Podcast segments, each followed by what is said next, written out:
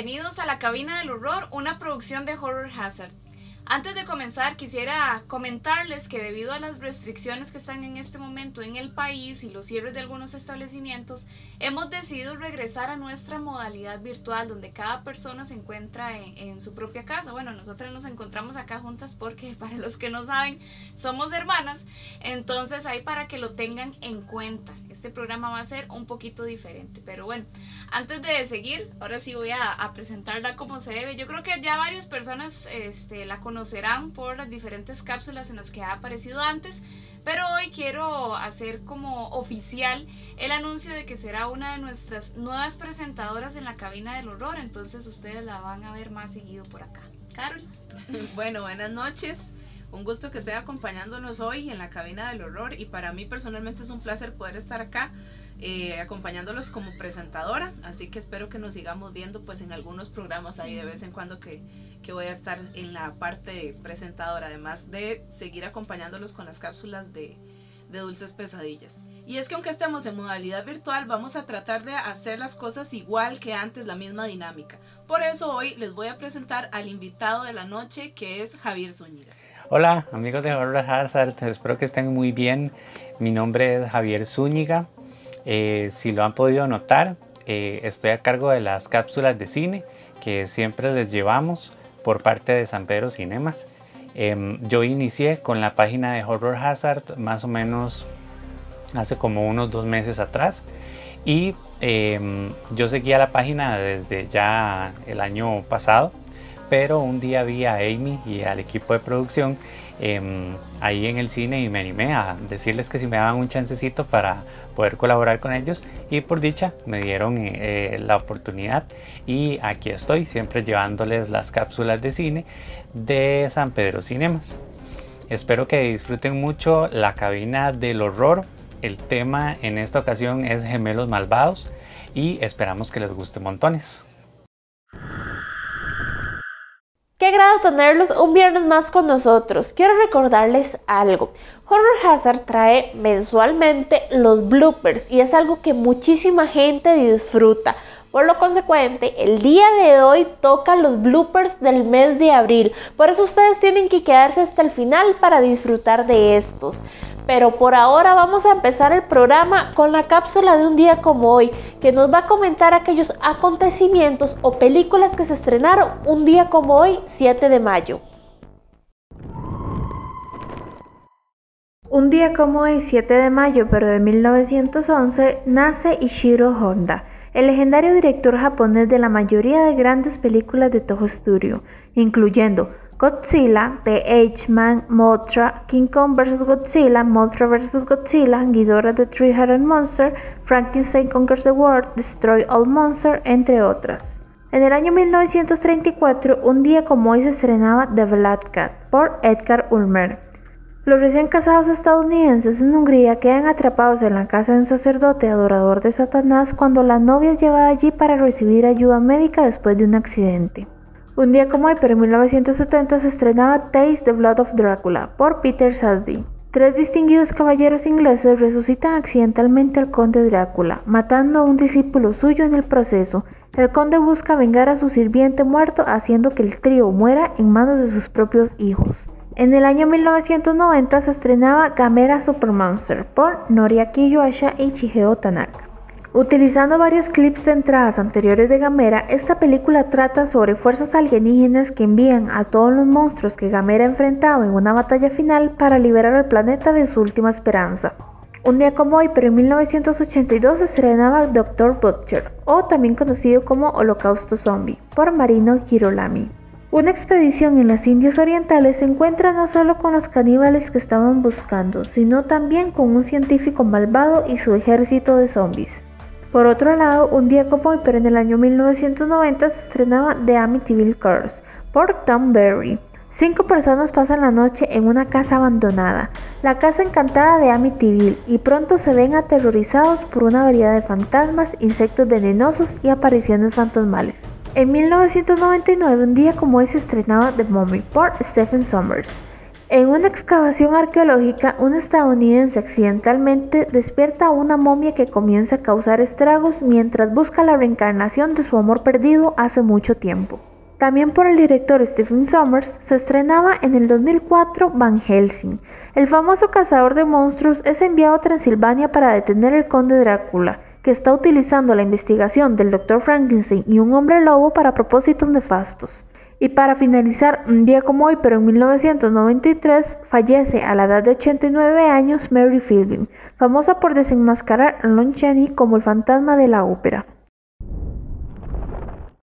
San Pedro Cinemas es la casa del cine de terror y sabemos que su cartelera es muy variada y que su confitería es deliciosa. Pero por el momento, por la situación que está pasando el país, vamos a darle un respiro al cine, vamos a cuidarnos y cuidar a los nuestros para evitar contagios y que así podamos seguir disfrutando del género del terror mucho más tiempo. Pero por el momento vamos a ir a la sección de Alex, una sección muy especial donde él se dedica a investigar casos específicos y contarnos esas historias. Vamos a la sección de archivo siniestro.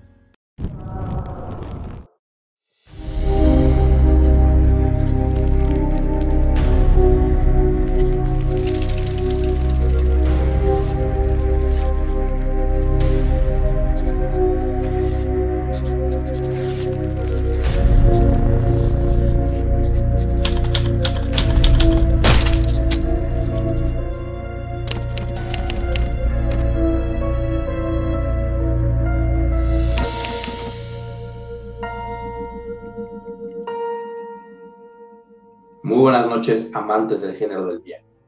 19 de julio de 1971, Ciudad de México. Una mujer llama al basurero colectivo de la colonia Justo Sierra, ya que al lado de su casa, en un predio baldío donde se suele tirar basura constantemente, hay en específico un costal en completo estado de putrefacción. Es un costal demasiado grande y muy grotesco por lo que se ve lleno de tierra. La mujer no aguanta el olor. El olor llega a las casas aledañas y decide marcarle a este hombre para que vaya a retirar el mismo. El hombre se apersona al sitio, se acerca al costal y se lleva las manos a la nariz, ya que el olor era completamente repugnante y desagradable. Al momento de palpar el costal, se da cuenta que tiene trozos raros, muy duros, como si fuera carne. El hombre se asusta pega un chillido y decide correr a llamar a las autoridades, pensando lo peor. Esto fue lo mejor que pudo haber hecho, ya que cuando la policía se apersonó al lugar de los hechos, se llevaron la sorpresa de que adentro del mismo había un costal. Ese costal también estaba cocido. Y cuando abrieron el costal del costal, se encontraron con el horror absoluto. Había un cuerpo cercenado, un torso, un par de manos y un par de pies, aún con los calcetines puestos. Los policías no dudaron más en llevar el cuerpo a la morgue y a la cemento. Y a las manos les hicieron pruebas dactilares para averiguar de quién se trataba. Se trataba de Pablo Díaz Gallegos, un peluquero de 1,80 de altura, tez morena, corpulento, grande, calvo, y era un personaje típico, ya que se conocía dentro de la colonia Portales, que él era un hombre que era ojo alegre, era un hombre mujeriego y era un hombre muy maltratador, que degustaba mucho del box y de las peleas. Era el típico macho que se hacía ver en cada esquina. Ya tenían el nombre de la víctima, pero tenían que darle aviso a su familia. Ven en el registro y se encuentran con el nombre de Trinidad Ramírez, a lo cual se apersonan a la casa al darle la noticia. Toca a un policía a la puerta y mientras él espera en la entrada, otro se asoma por la ventana y observa a una mujer completamente cansada, con arrugas y ojeras, como si no hubiera dormido nada, planchando una camisa en un tronco de madera completamente desteñido. La mujer deja la plancha, abre la puerta y recibe a los oficiales. ¿En qué puedo servirles, oficiales? Usted es la pareja de Pablo Gallegos. Sí, señor, soy yo. Su esposo, ¿cuándo fue la última vez que lo vio? No sé, señor. Se fue el fin de semana pasado y no regresó. Señora, encontramos el cadáver de su esposo. La mujer cerró los ojos y cuando los abrió, un policía de los que iban pudo notar que la mujer sonreía y le brillaban los ojos como de felicidad. Esto le dio muy mala espina, así que decidió sutilmente llevarse a la mujer a rendir su declaración. La mujer ya estando en el lugar donde tenía que hablar para ver o indagar qué había pasado con el marido, empezó a recibir preguntas. Primero, la pregunta obligada. Señora, ¿su marido tenía algún enemigo? Yo creo que sí. Él no estaba en buenos pasos, ¿sabe? Él, eh, yo creo que hacía venta de droga y la gente con la que se relacionaba no era la más sabida. Señora, necesito que se concentre. ¿Sabe de alguien que pudo haberle hecho daño a su esposo? La verdad no. Con esta frialdad la señora contestaba. Trinidad estaba demasiado seria, a lo cual uno de ellos le preguntó, ¿Usted cómo la lleva con su esposo? ¿Cómo la llevaba? Mal. Él me maltrataba mucho. Él me golpeaba a mí y a mis hijos y a mí me quitaba 220 pesos diarios que yo ganaba de la venta de mis tamales, porque a eso me dedico, a vender tamales. Me quitaba ese dinero para irse con su amante, mientras a mí me dejaba en la miseria total y tenía que hacer otras actividades como lavar ropa para poder subsistir con mis hijos, a los cuales también golpeaba. ¿Él maltrataba a sus hijos, señora? Sí. ¿Y qué pasó, señora? ¿Por eso lo mató? Un policía se adelantó y la respuesta fue la más obvia. Nunca pensaron que la mujer fuera a soltar su declaración de la forma más natural del mundo. Sí, señor, por eso lo maté. Los policías no se podían creer lo que estaban escuchando. Hubo cómplices, ¿verdad? No, señor, yo fui la única persona que lo mató. ¿Y cómo la mató? ¿Puede describirnos qué pasó esa noche? Sí, señor, yo llegué de mi casa. Ya llegué cansada, llegué tarde y vi a este hombre sentado, burlándose, viendo el box y luego las luchas. Me estaba reclamando no sé qué cosa así que me acerqué a darle el beso de las buenas noches a mis hijos. Cuando me acerqué, uno de ellos me dijo que papá los había mandado a dormir sin cenar y él los había golpeado con el bat que guardaba en el closet. Esto me llenó de mucha impotencia ya que mi hijo, de los tres que tengo, se encontraba con sangre desde el cráneo hasta el cuello, sangre seca. Esto me dio mucha impotencia. Así que, mientras él veía la televisión con una cerveza en la mano me gritaba cosas que yo, la verdad, no percibí, tomé el bat y comencé a darle un batazo a la cabeza. Cuando vi que de repente él se quejaba y no se movía y había soltado tres y cuatro golpes más directamente a la cabeza. Me di cuenta porque todo se me nubló y el bat lo tenía ensangrentado y escuchaba un ruido ajeno en mis oídos. Después el miedo me invadió, ya que vi que él no se movía por completo, solo se quejaba y brincaba. Seguía vivo. Me dio tanto miedo que quise meterlo en un costal de los grandes que tengo para los tamales. Pero como no cabía, agarré un hacha, con aquellas que corto la leña cada fin de semana para calentar el horno, y comencé a hacer cenar. Primero los pies y luego las manos. Señora, ¿se está dando cuenta de lo que me está diciendo? Sí, señor, me doy cuenta. Señora, ¿qué pasó con el resto del cuerpo? La señora no prestó atención a esta pregunta y le comentó. Me dio la madrugada, empecé a lavar el piso, no sabía ni qué estaba haciendo. El cuerpo cercenado, en efecto, lo guardé en un costal y el costal lo cosí por dentro y lo metí a otro costal. Lo llevé en mi carrito mientras me dirigía a vender tamales. Lo llevaba y lo dejé en el predio donde ustedes lo encontraron, en Justo Sierra, y ahí lo dejé. Y después me fui a hacer mis actividades normales. Señora, le vuelvo a repetir, ¿qué pasó con el resto del cuerpo? ¿Dónde se encuentra el resto del cuerpo y la cabeza? La cabeza está en una olla en la casa. y de ahí y de las piernas tomé carne para ahorrarme unos cuantos pesos y poder cocinar los tamales del día de hoy. Esta historia es completamente verídica. Se suscitó en 1971 en la colonia Portales, en la Ciudad de México. Es una historia de la cultura popular mexicana.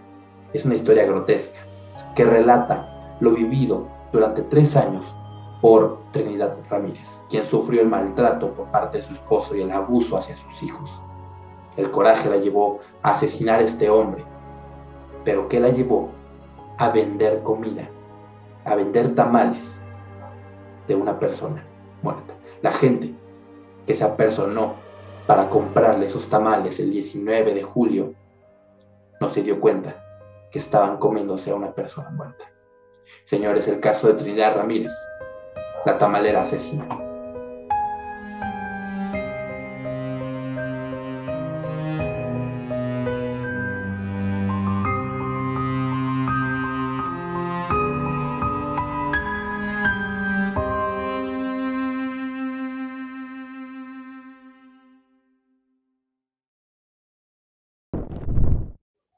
Hola, buenas noches Costa Rica.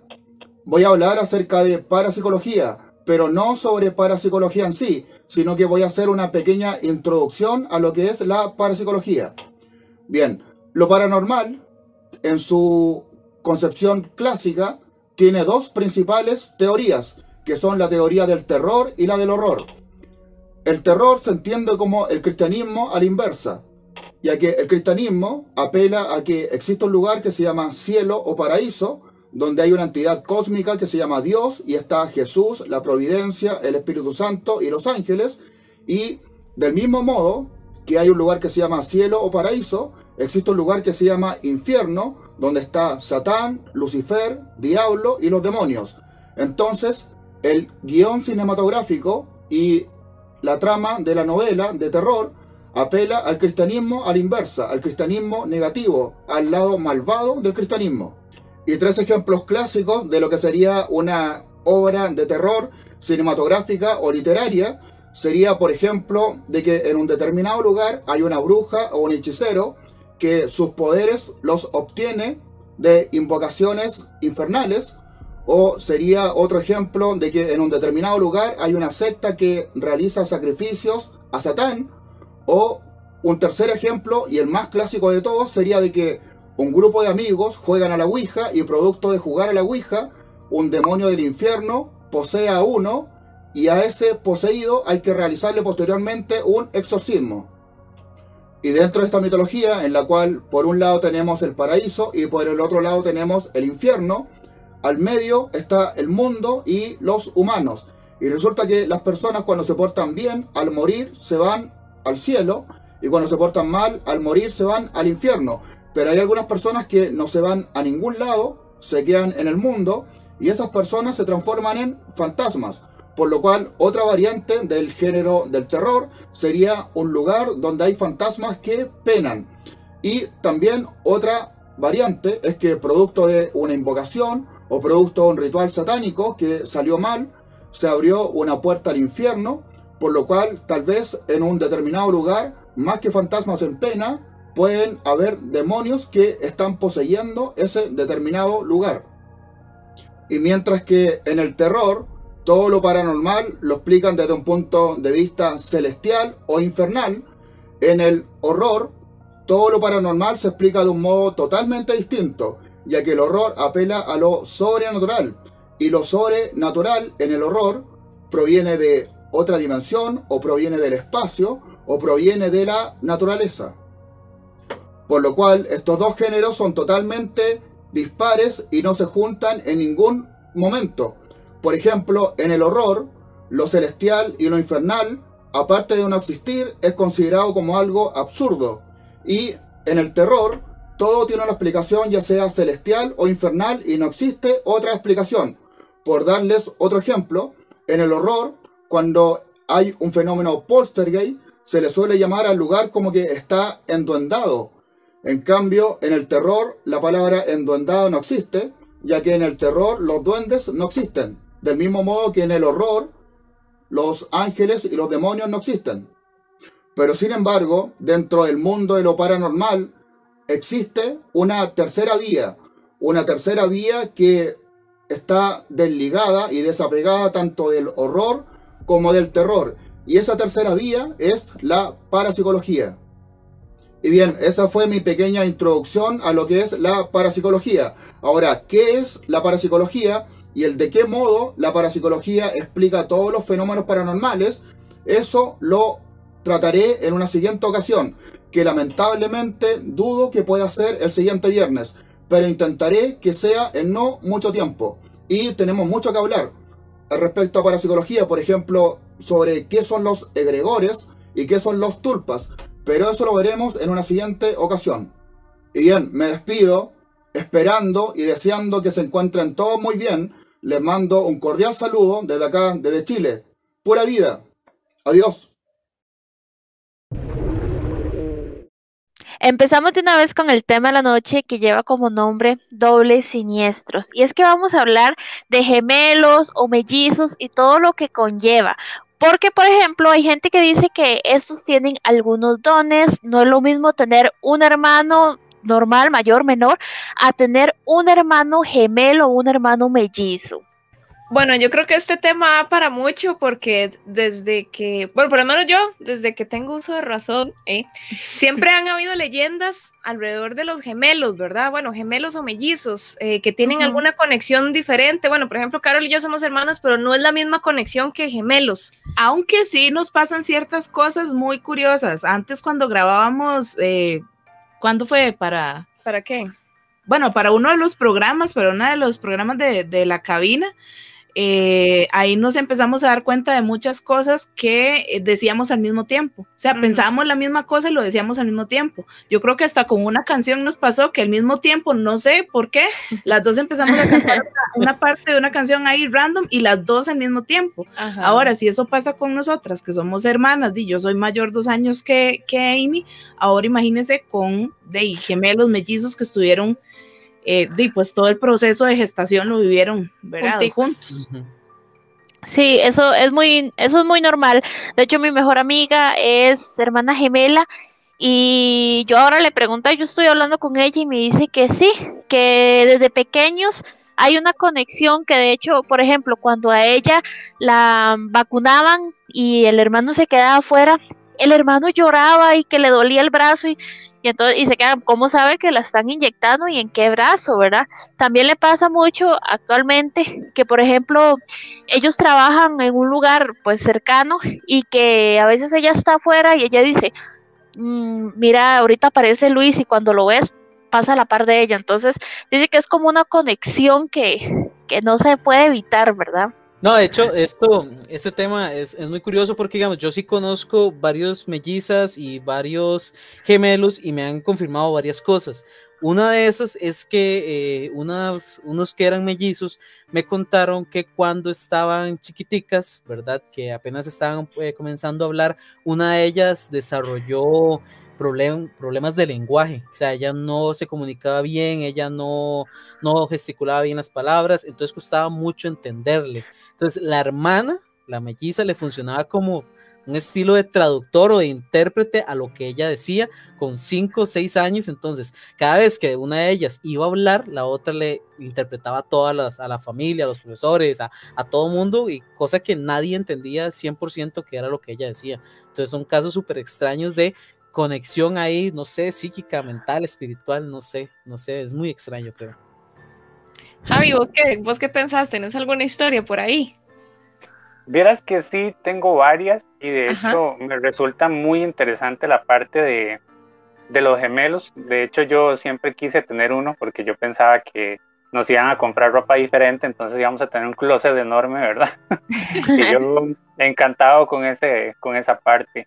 Sin embargo, investigando un poco más, eh, me da mucha curiosidad que siempre en los gemelos hay uno que va a llevar como, como, como la fuerza de, esa unión. Siempre va a haber uno que sea dominante. Eso no quiere decir que el dominante sea, digamos, como el malo, pero sí es el que siempre va a decirle, viremos a la derecha, comamos esto, vamos a tal lado. Siempre, siempre va a existir uno que tenga más poder sobre el otro. Eso me pareció muy, muy, muy curioso. Y de hecho, entre las cosas que estuve buscando, em, me hizo gracia, bueno, en Los Simpson hay un episodio del Día de Brujas donde resulta que Bart tiene un gemelo que se llama Hugo.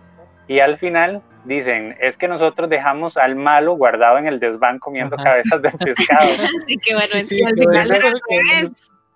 Al final, y al final el malo era, era, el malo. Referencias de los son buenísimos. Exacto. Y me llamó también la atención de que, bueno, para los que somos fan de los Caballeros del Zodiaco, hay varias, este, varias relaciones o varios ejemplos. Por ejemplo, está Saga y Canon de Géminis, que los dos em, habían crecido normales, entre comillas, ¿verdad? Buenas personas, pero hubo uno que se corrompió primero y se corrompió más y llegó al punto que terminó corrompiendo al que era bueno y es ahí donde nace el dilema. Y también lo que más me parece emocionante de este caso es que el signo de ellos es Géminis y si ven las caras en el casco son diferentes. Una está como riendo y la otra está llorando. Llorando, sí, cierto, que, sí, cierto. Que, hay, hay, muchos casos, hay muchos casos de, de, esto, ¿verdad? Donde se presenta como doble personalidad o doble eh, intenciones, ¿verdad? De, de, gemelos. Si no me equivoco, creo que, que hay varios. ¿Sabe qué? Que estuve leyendo yo también que dicen que en realidad es, es falso eso de que eh, si a uno le duele algo, al otro también. Supuestamente eso no está probado. Pero digamos que por ejemplo, como hablábamos de la conexión, Carol y yo tenemos la conexión, ¿verdad? Por ser hermanas, pero los gemelos es todavía más fuerte y ellos sienten más empatía entre ellos, entonces puede ser que eso sea parte del por qué uno siente algo que, que el otro está sintiendo, ¿verdad? Vieras que eh, es vacilón porque, bueno, yo fui profe por siete años y en esos siete años fui profesora de unos gemelos. Y el vacilón es que eh, bueno, aparte de que hacían sus fechorías, ¿verdad? Que yo recuerdo que ellos cuentan, yo no, eh, ¿Cómo fue? Sí, ellos estaban en preescolar, ahí yo no los conocía. Y ellos decían que lo que se ponían de acuerdo, entonces estaban cada uno en un grupo diferente, entonces se ponían de acuerdo y eh, se iba uno para una clase y el otro para el otro para confundir a las, a las profesoras, hasta que llegaron y los pescaron, porque son realmente parecidos, pero es que es increíble el parecido que ellos tienen. Y eh, recuerdo que una vez, eh, siendo yo profesora guía de ellos, los puse a hacer un ejercicio a todo el grupo, en realidad. Entonces era como tenían que hacer un dibujo, ¿verdad? Porque era que para que una psicóloga analizara el, dibujo de todos los estudiantes y no sé qué. Y el vacilón es que ellos estaban, los sentábamos en, en esquinas aparte. Y el vacilón es que yo recogí los dibujos, vi los dibujos y eran exactamente iguales. Los dibujos de los chiquillos, exactamente iguales. Eh, y de ellos uno se queda, ¿verdad? Pensando, o sea, ¿qué es lo que hace realmente que ellos estén tan, tan, tan conectados? Y obviamente eso tiene que ver mucho con la genética y están desarrollándose al mismo tiempo, pero, pero sí es, es curioso eso y también se nota ese, ese liderazgo, ¿verdad? Obviamente uno nota las diferencias entre ellos ya después, porque obviamente hay uno más, más introvertido, ¿verdad? Y, y, ese tipo de cosas, unos que tienen, tienen gustos diferentes y demás, porque todos somos diferentes, pero sí hay ciertas cosas muy curiosas que lo dejan a uno pensando. Sobre, de, hecho, de... hecho, yo, yo eh, leí sobre un caso que se llama, bueno, son unos hermanos gemelos que están viéndolos en pantalla, que se llama Donald y Ronald. Resulta que a uno de ellos, este, la policía lo, lo detuvo y días después eh, recibieron un llamado de que uno de ellos, bueno, que que una persona estaba golpeando a su esposa, llegó la policía, lo capturó y se quedaron extrañados porque dijeron, a ese hombre ya lo tenemos detenido, ¿por qué lo volvemos a hacer? Resulta que la primera persona que detuvieron era uno de los hermanos, no me acuerdo cuál era el bueno y cuál era el malo, que estaba encubriendo a su hermano porque él decía que este que él jamás iba a ser tan fuerte de poder resistir tiempo en cárcel al final se dieron cuenta que el otro hermano, el malo, había matado a una persona y le dieron como 25 años de prisión. Y el hermano bueno, por así decirlo, dice que por siempre lo, encubriría eh, porque él no era tan fuerte como, como él, entonces por eso lo iba a salvar siempre. Entonces se encubrían entre ellos mismos todo eso. Oye, ¿sabe qué, ¿sabe qué me hace gracia? Que, que en el mundo del entretenimiento siempre se ha utilizado esa, esa, esa premisa, Figura, digamos, sí. esa figura, sí, de- del, del hermano malvado o el, o el famoso, ¿cómo es que se llama? Doppelganger, que no, es como- no sé cómo se pronuncia porque es en alemán, En alemán. pero es como el, el doble andante, ¿verdad? Este, siempre ha sido parte de las historias, que es como, ¿cómo sería la misma persona tomando la situación, pero en, en el lado inverso, ¿verdad? O sea, el lado malo. Bueno, eso está como la historia este del el siameses, el, el que tenía eh, dos cabezas. Que la, la Ah, cabeza que tenía atrás atrás. como que le, hablaba y le y, y le decía las cosas malas que tenía que ir haciendo. Eso me acuerdo. Edward algo se llamaba. Edward. Sí. Esa es una película. No, fue una historia No, fue real. una historia real, de hecho están las, las fotos del, del, bueno, se ve rarísimo, es que se ve rarísimo esa cara ahí atrás, entonces, o sea, en realidad era un mismo cuerpo, pero como él decía que la otra cabeza, ¿verdad? Bueno, cara. la cara que tenía esa, esa misma, que le decía, le decía cosas, o sea, cosas negativas, eh, y llegó un punto donde ya No no, pudo y más se y se suicidó. Se suicidó, sí, es cierto. Edward, Dios mío, pero eso sí me dio, ya me dio escalofríos. Sí. Sí, sí, este, pero- vea, di, dale, dale. que, perdón, vieran que es muy curioso porque eh, igual en la investigación, ¿verdad? Que hice tan exhaustivamente para ustedes, em, me encontré también que otros gemelos en los Caballeros del Zodiaco, que son los que salen en la batalla de Asgard, eh, son como representantes de un, de un tigre, digamos, y ellos crecieron separados. A pesar de que crecieron separados, ellos sentían que algo les hacía falta y cuando se volvieron a encontrar, para mala suerte de uno, le dijeron, usted nada más va a poder ser el caballero de este signo si su hermano se muere. Y cuando se presentó la oportunidad de que él heredara ese título, el, el mae dijo, no, sinceramente yo quiero a mi hermano, entonces mejor nos morimos los dos y ninguno queda. Es un poco eh, triste, pero a la vez uno dice, bueno, ahí, quedaron los malos, ¿verdad? Y también me llama mucho la atención porque en Discovery Channel una vez pasaron un reportaje sobre gemelos y habían eh, unas gemelas que se llamaban Tash y Dash y resulta que ellas cuando eran pequeñas eran súper buenas, iban bien en la escuela, tenían amiguitos, jugaban, subían, bajaban toda la cosa y cuando ya entraron a la adolescencia, las dos el mismo día, según dice la mamá, tuvieron un cambio así, ¿verdad? De cero a mil en la expresión facial, en cómo hablaban y todo lo demás y entraron en una rebeldía que tuvieron hasta que intervenir las autoridades porque decían, o sea, ellas dicen que sufren maltrato, que no les dan de comer, que todo, y las, hemos entrevistado por separado y las dos dan la misma versión. Y la mamá les decía, no, pero si yo tengo dos trabajos, en la casa siempre hay comida, yo les pago el transporte a la escuela y todo lo demás. Y ellas decían, no, es mentira, es mentira. Y al final la señora les dijo, bueno, necesito que se pongan eh, las pilas, ¿verdad? No podemos seguir en esto y las dos gemelas, eh, según lo que dicen los reportajes, se voltearon a ver y la atacaron a la mamá al mismo tiempo con el mismo tipo de cuchillo y le dieron 50 puñaladas. Oh. Después de eso la arrastraron, la metieron en el baño, limpiaron toda la escena del crimen, se fueron a la escuela como si nada y cuando Sí. llegó el juicio las, entre- las tuvieron separadas como tres días y ellas daban el mismo, mismo testimonio. Al final, lo que no la salvó de la cárcel fue que una de ellas tenía un mordisco en el brazo y cuando revisaron los dientes de la mamá eran las mismas epiteliales que le hacían falta Ajá. a ella. Ay, Ah, Pero Ah. esas estaban repodridas, repodridas, ¿verdad? O sea, ya sí. llegó el punto donde dijeron, sí, ¿no? Sí, pero fue, fue un cambio así de un pronto a otro. Sí, Sí, fue un cambio así de un pronto a otro. Rarísimo. Bueno, yo vi un caso, se llaman las gemelas Pollock, no sé si así se pronuncia, ¿verdad? Es un caso, bueno, yo había hablado de él hace un tiempo cuando hablamos de reencarnación, ¿verdad?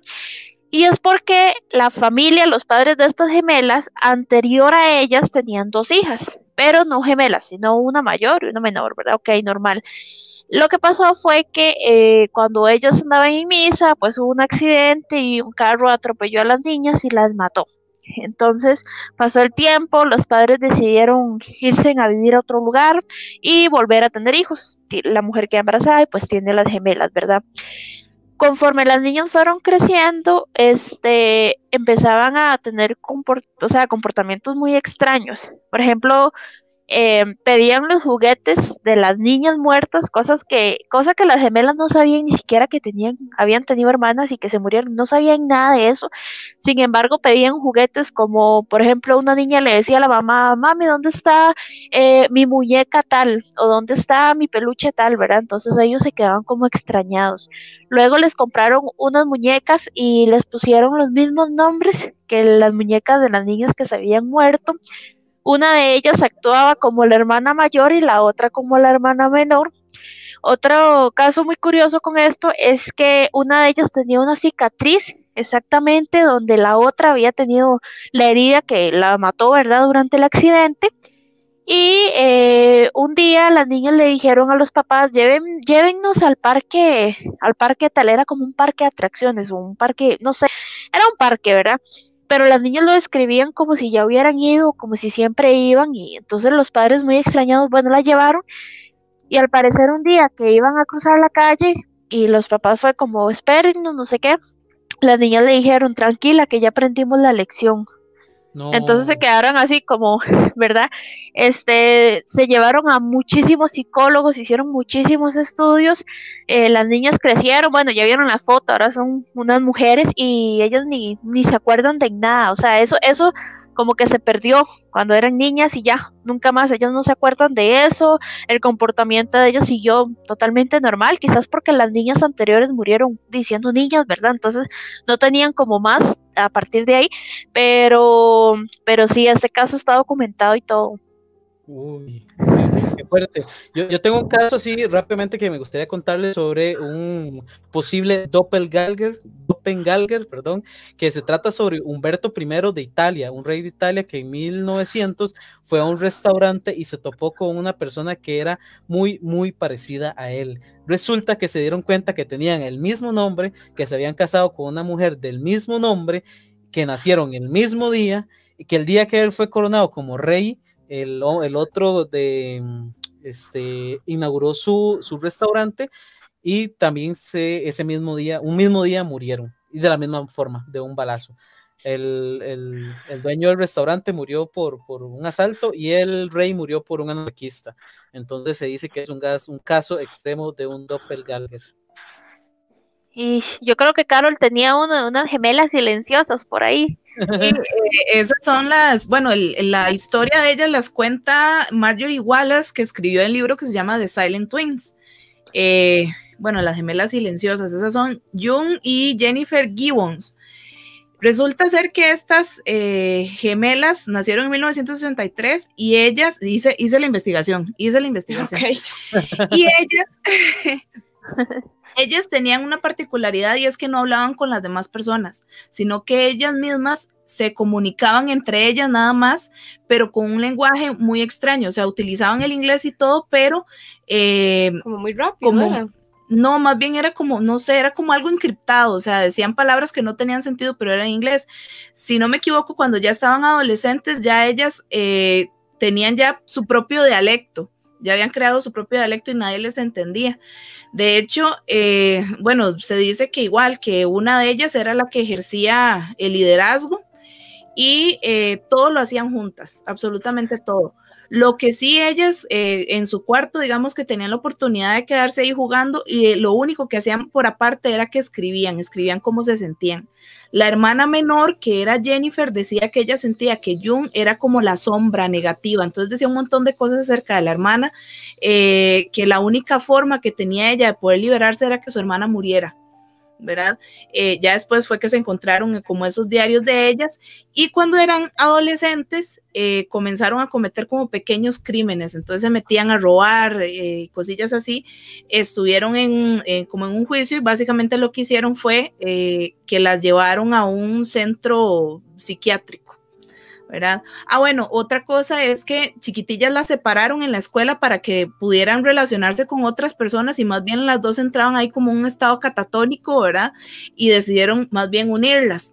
Eh, retomando, ¿verdad? Como les decía, estaban ellos en el colegio, eh, no mentira, En el colegio no, las metieron al centro psiquiátrico y en el centro psiquiátrico igual las tenían por separado y eh, ahí fue donde se empezó a dar la, como la entrevista, como para saber, ¿verdad? Un poco de la historia de, cada una y hablaban pero pequeñas cosas, no decían mucha, no daban mucha información, porque al final ellas llegaron a un acuerdo que eh, para que pudieran hablar con las demás personas o tener una vida normal, una de ellas tenía que morir. Y resulta ser que efectivamente la que murió fue la menor, que es Jennifer. Ese era el pacto que ellas tenían.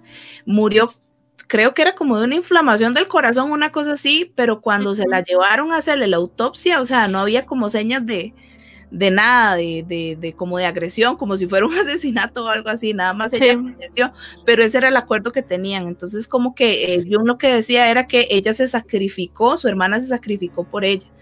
Eh, ella sí, en la adolescencia, como les decía, tenían estos diarios, pero en la adolescencia ellas escribían novelas. Hay unas novelas ahí como un poco creepy, ¿verdad? Porque hay una, de hecho, de Jennifer que creo que se llama The Pugilist, algo así, que básicamente es como que había, creo que era el hijo de un señor que, que necesitaba como un trasplante del corazón y le sacaron el corazón al perro y el, y el corazón del perro se lo pusieron al hijo. Y entonces como que básicamente el hijo mató al papá en forma de venganza porque ya era el perro, digamos. Entonces, así, Ok. rarísimo. Ellas tenían como esas historias y ellas querían enviar esas Me historias. descompongo. Sí. querían enviar Se esas acabó el perro. Sí, El sí, pobre perrito. perro. Ellos querían enviar esas historias como a, a- para poder sacar el libro y todo, pero nunca les dieron pelota. Ya después fue cuando ellas las metieron en el, en el psiquiátrico. Y hay otra historia de Jennifer que se llama discomanía, algo así como que el ambiente de la disco y la música hacía que la gente se comportara de manera violenta. Pero sí, o sea, rarísimo. Hay una peli, van a, sal- va a sacar una peli, van a sacar una película, perdón, que se empezó a grabar el año pasado. Y una de las protagonistas es Leticia Wright, la de eh, Black Panther. Shuri es De T'Challa. Vieras la que eh, toma- retomando lo que dice eh, Carol, también vi un documental de unas gemelas que se llaman, perdón, se llamaban Darryl y Cheryl Sch- Schuler, o Schuler, algo así. La cosa es que ellas nacieron y eran exactamente iguales físicamente, pero cuando entraron a la escuela ya las distinguían más porque había una que era muy sociable mm, y no era, digamos, no es que era tonta, sino que las notas de ella no eran como muy brillantes, ¿verdad? Así como yo cuando estaba en el colegio, ¿verdad? Que pasaba así atrás. Y, este, y la otra sí era muy inteligente, iba eximida, pero en todas las materias. Pero la gran diferencia era que una se veía introvertida y la otra era súper popular. Llegó el punto en el que ellas se, notaba leguas cuál era una y cuál era la otra cuando abrían la boca, pero cuando estaban calladas eran dos gotas de agua. Y cuando ellas eh, salieron de, del colegio o de la preparatoria, este, quisieron hacer plata y hacer plata, se pusieron un negocio y en eso estaba recién lo del 11 de septiembre y ellas estaban como facturando unos transportes de cosas metálicas. Una de ellas cometió un error digitando y mandó a cobrar como en vez de 100 dólares, mil dólares y se los pagaron. Y le dice la otra, no, devolvamos la plata porque eso está mal, devolvieron la plata. Al tiempo volvieron a cometer, lo curioso es que no se sabe cuál de las dos cometía el error digitando la plata, pero esta vez mandó a cobrar 5 mil dólares. Y dijo, bueno, ahí no, de, dejémoslos ahí guardados a ver qué pasa. Nunca se los reclamaron. Y empezaron vueltas locas, ¿verdad? Ajá. y cobraban, y cobraban plata al, al, ejército de los Estados Unidos como si no hubiera un mañana, se hicieron ricas, así a más no poder, y se repartían la plata en montos iguales. Pero lo curioso era que una veía que compraba la otra y buscaba comprar algo que era mejor. Fue tanta la competencia Ya. en ese sentido que las dos llegaron a tener cuatro casas en la misma playa, una a la par de la otra, solo para estar comparando. Y el tiempo fue avanzando y todo, y ellas estaban, pero, o sea, eran millonarias. Y no pararon, digamos, ellas siguieron métele y métele al gobierno como si no, ¿verdad? Como si el mundo se acabara. Y pum, que el gobierno se da cuenta que habían facturas que no pegaban. Y en la primera entrevista que les hizo el FBI, una de ellas, la que era la más, digamos, popular, la más inteligente socialmente, por llamarlo de alguna manera, entró en crisis y fue y se pegó un balazo en la cabeza. Y la otra, la que era más inteligente, creó una... algo así. Se pegó dos. y la otra, la que era más inteligente, eh, falsificó un, un, un, documento médico donde ella dijo que se había suicidado la hermana no porque se sintiera mal por lo que las estaban acusando, sino porque le habían encontrado un cáncer en la cabeza. Para, según ella, ¿verdad? quitarse el tiro. Pero al final no lo logró. Encontraron unos papeles firmados por ella, por la más inteligente, y la metieron a la cárcel. Ni tan inteligente. Ni tan inteligente, sí, exacto. Exacto. Como, como, dice Homero, si tan inteligente, ¿por qué lo atraparon? Exactamente. Pero es curioso, ¿verdad? Porque hay, hay gemelos que usted los ve y son así como unidos hasta el final. Y en cambio esta era esa competitividad que al final de ahí una dijo, de no, pues, esta hay que quitarla del camino. Ajá. Como amigas y rivales. Hermanas y hermanas, Sí, hermanas y rivales. Una cosa así. Sí, entonces estamos llegando al final. Queremos agradecerles a todos los que estuvieron acá en sintonía, pero no se vayan porque continuamos más eh, con más de este tema. Vamos a pasar ahora a ver películas que tienen relación con gemelos, gemelos buenos, gemelos malos, pero que los gemelos tienen eh, una parte muy importante de la historia. Así que vamos a verlo. Sisters, 1972. Dos hermanas siamesas son separadas gracias a una intervención quirúrgica. Mientras una es una persona amable y dulce, la otra es todo lo contrario. The Shining, 1980. Una familia se dirige a un hotel aislado para pasar el invierno donde una presencia siniestra influye en la violencia del padre, mientras que su hijo psíquico ve horribles presagios tanto del pasado como del futuro. Basket Case, 1982. Un joven que lleva una gran canasta que contiene a su hermano gemelo siamés extremadamente deformado busca vengarse de los médicos que lo separaron en contra de su voluntad. Dead Ringers, 1988. Los ginecólogos gemelos aprovechan al máximo el hecho de que nadie puede diferenciarlos hasta que su relación comienza a deteriorarse por una mujer. Alon, 2007. El gemelo siamés fallecido regresa para perseguir y atormentar a su hermana sobreviviente. Seconds Apart, 2011. Seth y Jonah son gemelos con una habilidad peligrosa, la telequinesis, las cosas se salen de control cuando sus compañeros de clase mueren uno por uno, pero los celos pronto los dividen y ya no pueden confiar el uno en el otro, lo que lleva a una batalla contra ellos mismos. Good Night Mommy, 2014. Los niños gemelos se mudan a una nueva casa con su madre después de que ella se someta a una cirugía estética que le cambia la cara, pero debajo de los vendajes hay alguien que los niños no reconocen. Sinister 2, 2015. Una mujer y sus hijos, gemelos de 9 años, se mudan a una casa rural mientras huyen de su violento esposo y padre, aunque desconocen que la vivienda está marcada por la muerte. Allí es donde el espíritu de Buhul va a manifestarse. Y finalmente, Let Her Out 2016. Una mujer es perjudicada por su hermano gemelo no nacido tras sufrir un accidente que deriva en que descubra esta terrible influencia.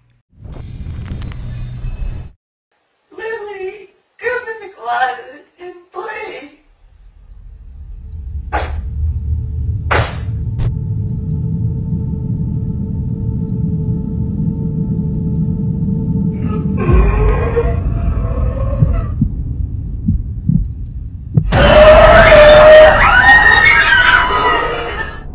Queremos invitarlos para que el próximo sábado 8 de mayo nos acompañen al programa Entre Crónicas y Penumbras, un programa dedicado 100% al ámbito paranormal. Los esperamos para que nos cuenten sus historias. También pueden enviarnos videos y audios de historias paranormales. Los esperamos.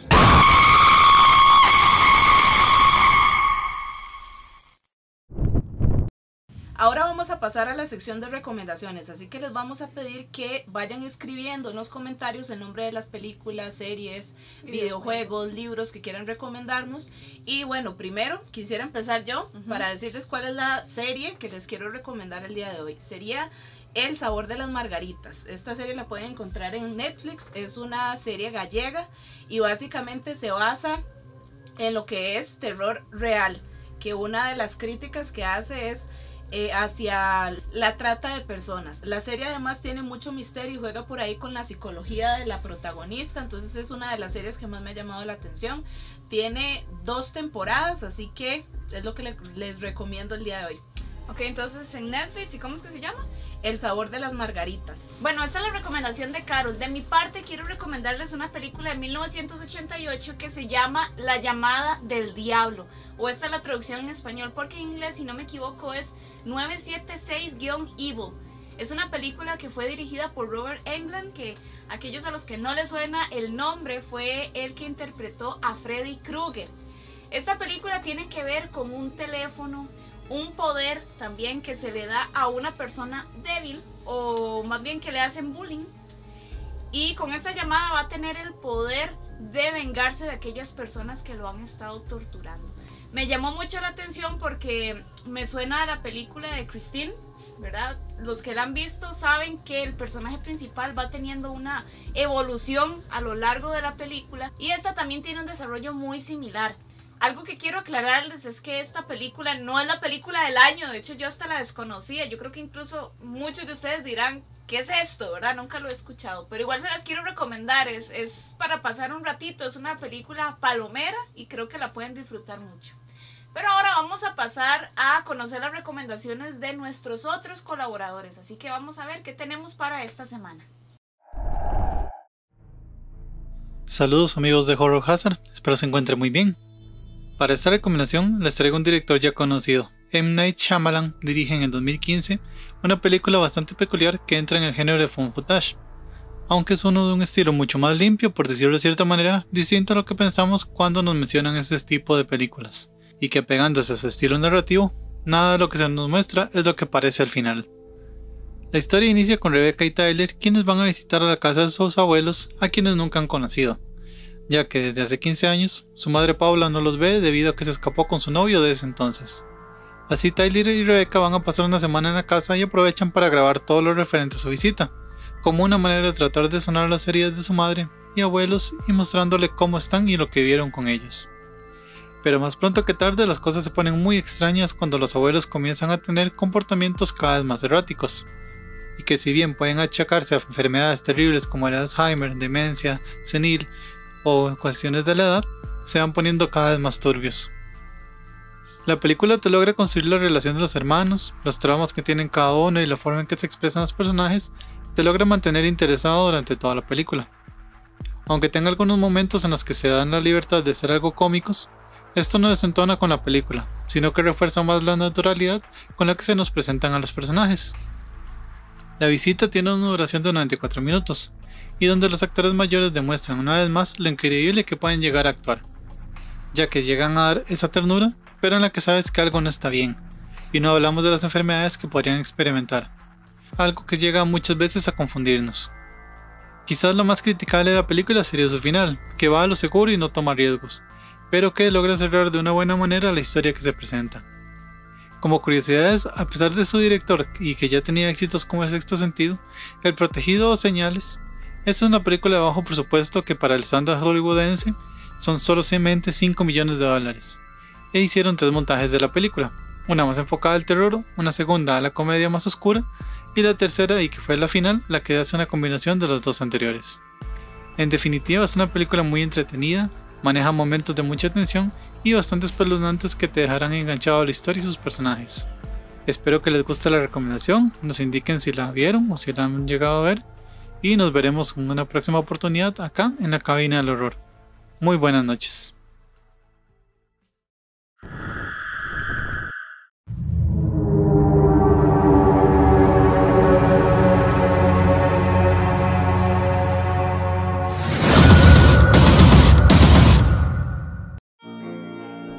Hola, ¿cómo están? Últimamente tengo el deseo de calcinar a mis enemigos con visión láser y para aquellos que se encuentran en la misma necesidad, la recomendación de esta semana.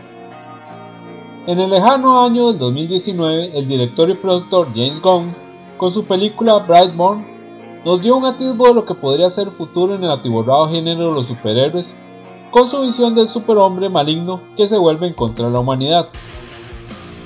Ahora bien, estando en este año tan loco conocido como el 2021 y más específicamente el 26 de marzo, a través de la plataforma de streaming Amazon Prime, se estrena la serie animada de Invencible.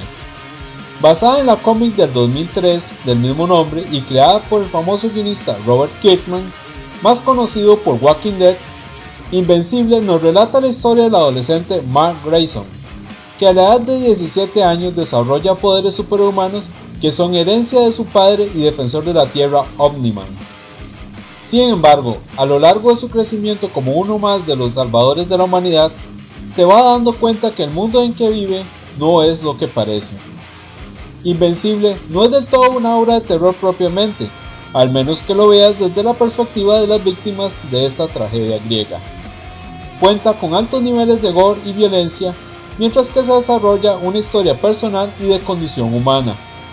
Recomendación de esta semana, Invencible, del 2021, 8 capítulos de 40 minutos cada uno, que en lo personal me tocó el nervio sensible y que definitivamente van a disfrutar bastante.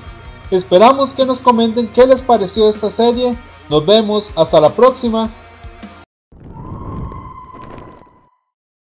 Amigos y amigas de Horror Hazard, ¿ustedes saben qué es la criptozoología? Bueno, esta ciencia se dedica a darle veracidad a la existencia de ciertas criaturas. Los dejamos con la próxima cápsula que trata de ese tema. No se despeguen.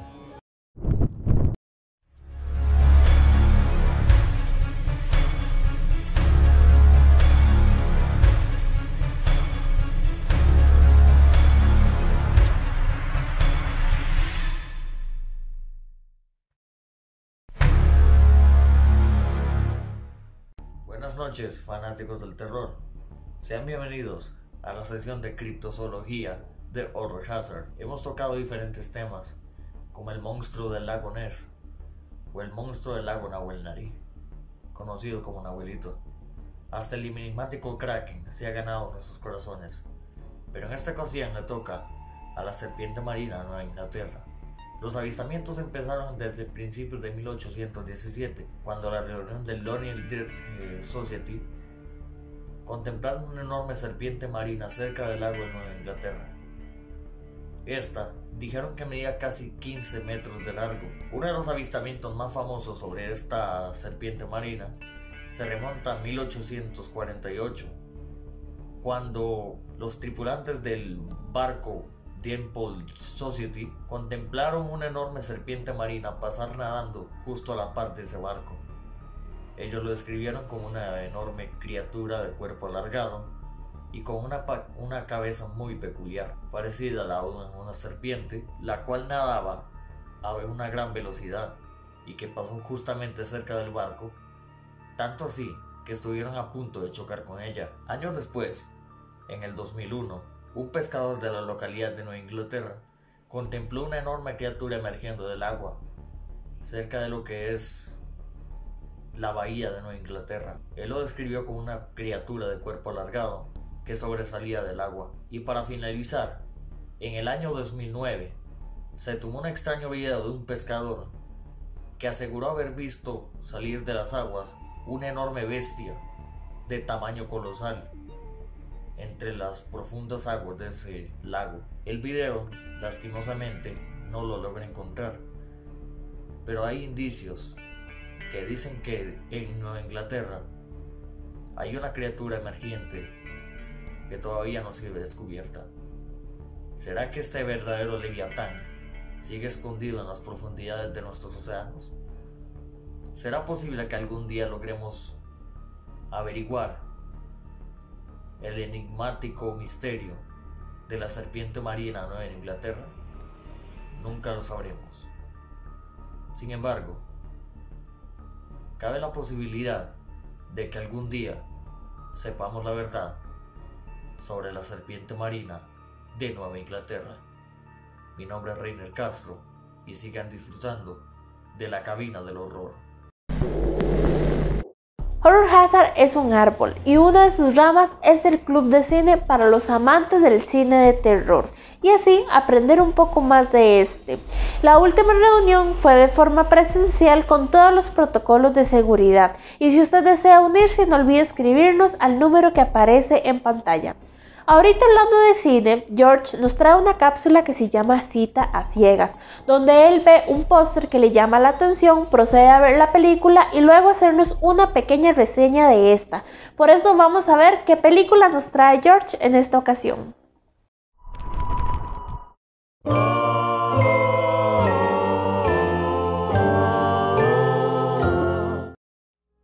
Me disculpo porque yo sé que es rarísimo escucharme a mí hablar en serio. Para los que llevan así como un tiempo de ver la cabina y ver mi sección, saben que tengo un humor bastante extraño, bastante bizarro, como es mi personalidad. Y que casi nunca, nunca, nunca digo nada en serio. De hecho, prácticamente que todo es un chiste conmigo. Ah, pero tengo que hacer un pequeño paréntesis. Ojalá que se encuentren bien con esto de la tercera ola de la pandemia y toda esa cuestión. No voy a meterme en detalles de eso porque ya todo es suficiente con las noticias y lo demás. Pero mm, cuídense mucho. Ahora, eh, ¿qué tiene que ver esto con la película? Ya voy a eso. Mm, para las citas ciegas de esta semana tenemos una producción franco-española que trata de un protagonista irlandés, pero que originalmente fue escrita en catalán y bueno, es como una cuestión muy internacional. Se llama La piel fría de 2017 o Cold Skin. Turn back now.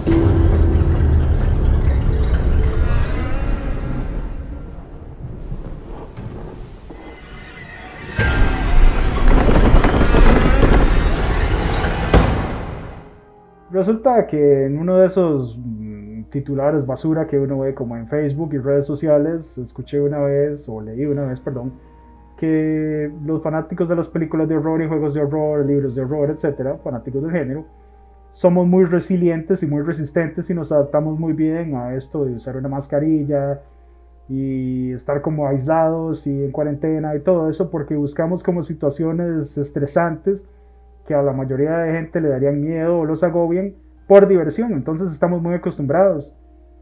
Yo además añadiría que Em, estamos como acostumbrados a la idea de, estar encerrados o, o, eso del peligro acechándonos afuera o lo que sea, porque es como muy común en las películas.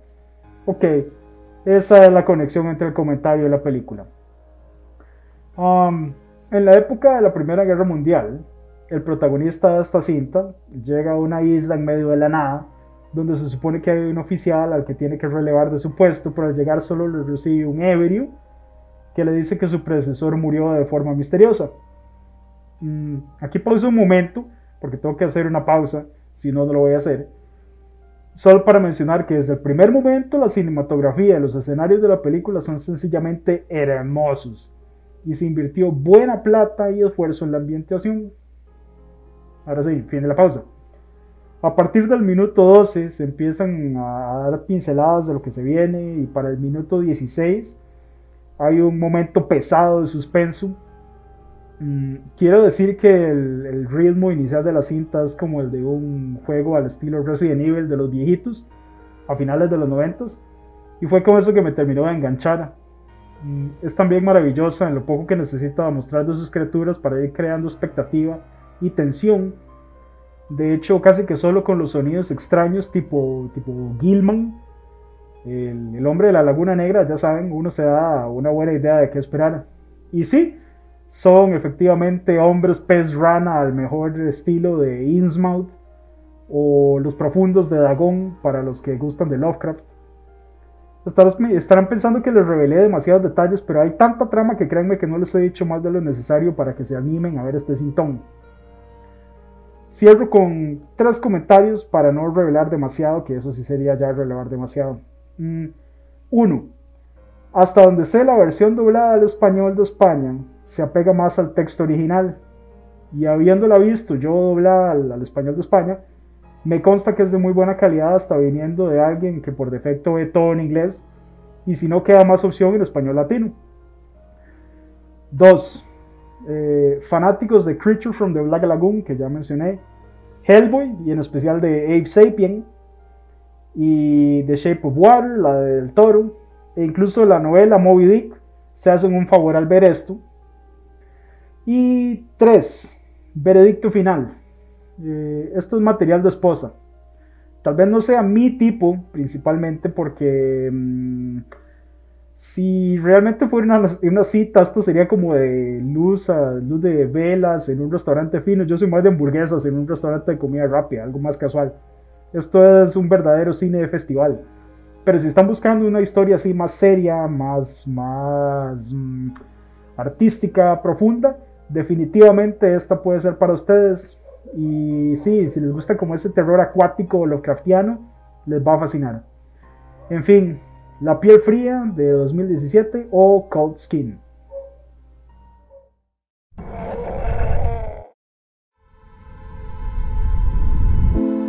Oh, hi, Owen. So that is the husband. He took the boat out on the lake. He took a, a handgun that I didn't even know that we owned. And. In his note, he told me I was safe now. Safe from what? I don't know. I didn't think we had secrets. Everybody has secrets.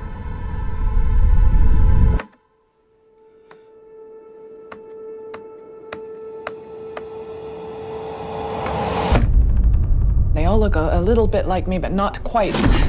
Stop it. Nothing you find is gonna help you. I think you knew my husband. There's something you should know. What was he building?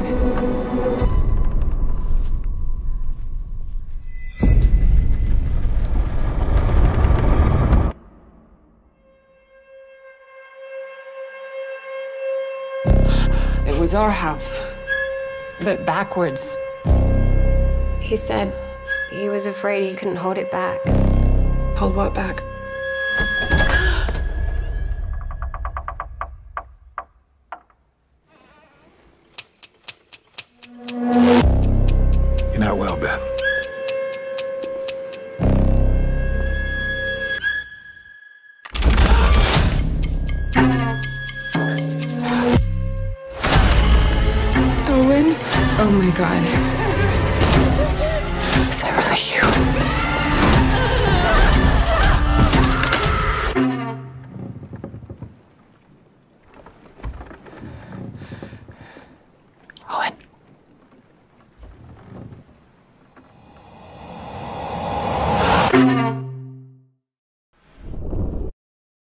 Pasar a la sección de bloopers, aquella sección donde nos reímos de nosotros mismos y donde ustedes también se pueden reír con nosotros mientras grabamos la cabina del horror y otras secciones.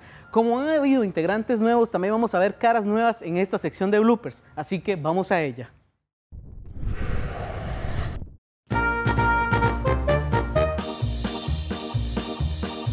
Protagonizada por Bela Lugosi, dirigida por Todd Browning y producida por Universal Stories. No, Lo que estamos bastante, bastante, bastante, bastante, bastante, bastante, bastante. Hola gente de Horror Hazard. Hace tres años tuve la oportunidad. Hace tres. Hoy es un programa muy especial porque hace tres años, exactamente el 10 de abril del año 2018. Cari, pero usted está hablando ¡Ay, del foco! Tiene que hablarle a la cámara. Ni siquiera sé dónde está la cámara, digamos. ¡Qué susto, bebé! No, No lo tire, ¿ah? sí, sí, diga, diga. Nos vemos el próximo viernes y recuerden. El terror nunca estuvo tan cerca. ¡Feliz tres aniversario! ¡Aniversario! ¡Tres años! Aniversario, ¡Felices Pero- tres años! Oiga, pero más ganas porque Pero la como- cámara. La estética y la iluminación para las actrices mujeres se le daba Para mucha las actrices mujeres, todas las actrices son mujeres. Vamos a hablar de este tema refiriéndonos a que es para nosotros di, el final de los últimos tiempos, ¿verdad? O los tipos que hay. Suena nombre de iglesia. Es que Maribel, Drácula, protagonizada por Luca Bubosi. Bela Lugosi. Luca Bubosi. Me cago en todo. ver gestar y nacer a este proyecto. Además, he tenido la oportunidad.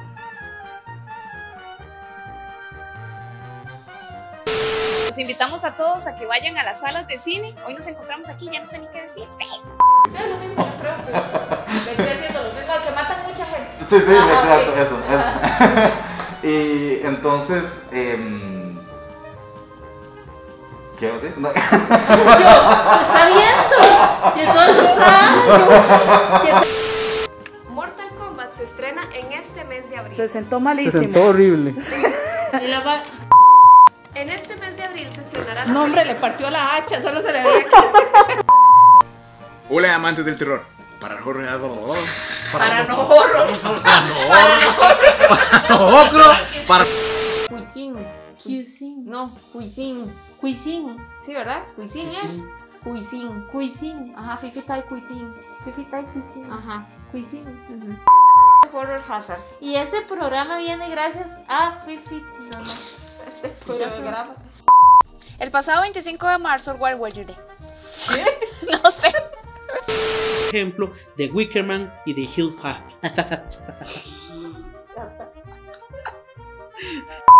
Nos vemos el próximo viernes y recuerden. El terror nunca estuvo tan cerca. ¡Pa! ¡Feliz aniversario! Así, no suena tan cholo. Sí. Giovanni nos va a estar acompañando en todo el programa el día de hoy, así que esperamos que nos acompañen ustedes también. Y ya no sé ni qué más. Un espacio dedicado a aprender un poco más acerca del turbio mundo nírico. Onírico. ¿Qué dije? Si usted, mientras ustedes nos respondan la, la pregunta.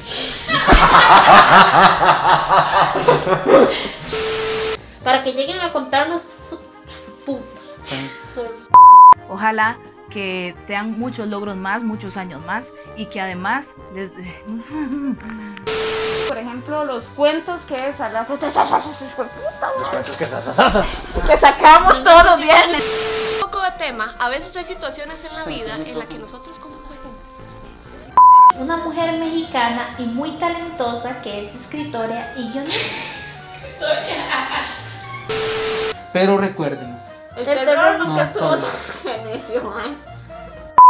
Y los días sábados podrás disfrutar de lugares en lugares. Ahí, ahí, ahí, ven ahí. ¿Qué? Es que eso dijo ella. Damos inicio al tema del día de la noche. No. del día de la noche. Todas las semanas llegan películas al, Co- al Costa Rica. Además, cada dos meses traeremos para ustedes Compartamos Terror, un podcast donde podremos compartir Terror. Eh, mucho ánimo. Llena de todo lo que es el género del terror, desde lo más antiguo hasta lo más nuevo. No sé qué más decir, mae. Pero estas no son nuestras únicas recomendaciones. Tenemos muchas más y por eso vamos entonces a la sección de las recomendaciones. No, ¿qué acabo de decir? Dije recomendaciones como tres veces. ¿no? En esta ocasión me encuentro acá con Ronnie, que es uno de los tertulianos, uno de los que comparten terror. Cada. Cuando puta, yo así. Cada vez que podemos. A veces en la vida hay situaciones en las que nosotros, como a la canojo, Su horario de atención es de día martes. pesadillas, notas de películas, sinopsis también. Contanos, Gabriel, ¿qué sentís al estar aquí?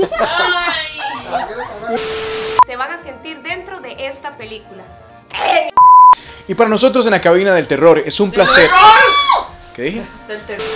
¿La película de cuál la Hola gente de Horror Hazard. Hace tres años, tres años, ¿Y qué cuco? ¡Fue puta madre! ¡Qué estrés! ¿Y yo qué le pasa? Hemos llegado al final del programa del día de hoy, ¿no? Puta. Bueno amigos, y una de las favoritas de ustedes es la sección Compartamos Terror. Y hoy nos encontramos con nuestro amigo Ronnie que nos va a comentar un poco más acerca de la misma. Bueno, bueno, ya ahora, ahora está. Me lleva. Ya empezamos mal. De horror, donde vamos a conocer al talento. No sé qué fue. Un show. ¡Qué su...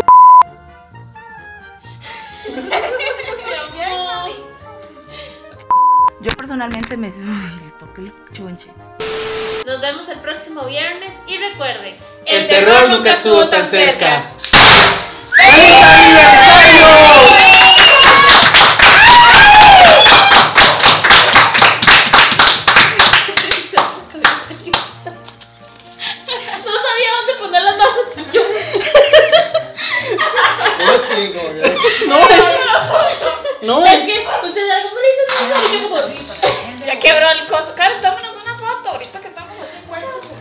Por, lo ¿Puedo menos. quitar eso? Sí. Mami, gracias por meter Carlos, tómanos una pequeña. Sa-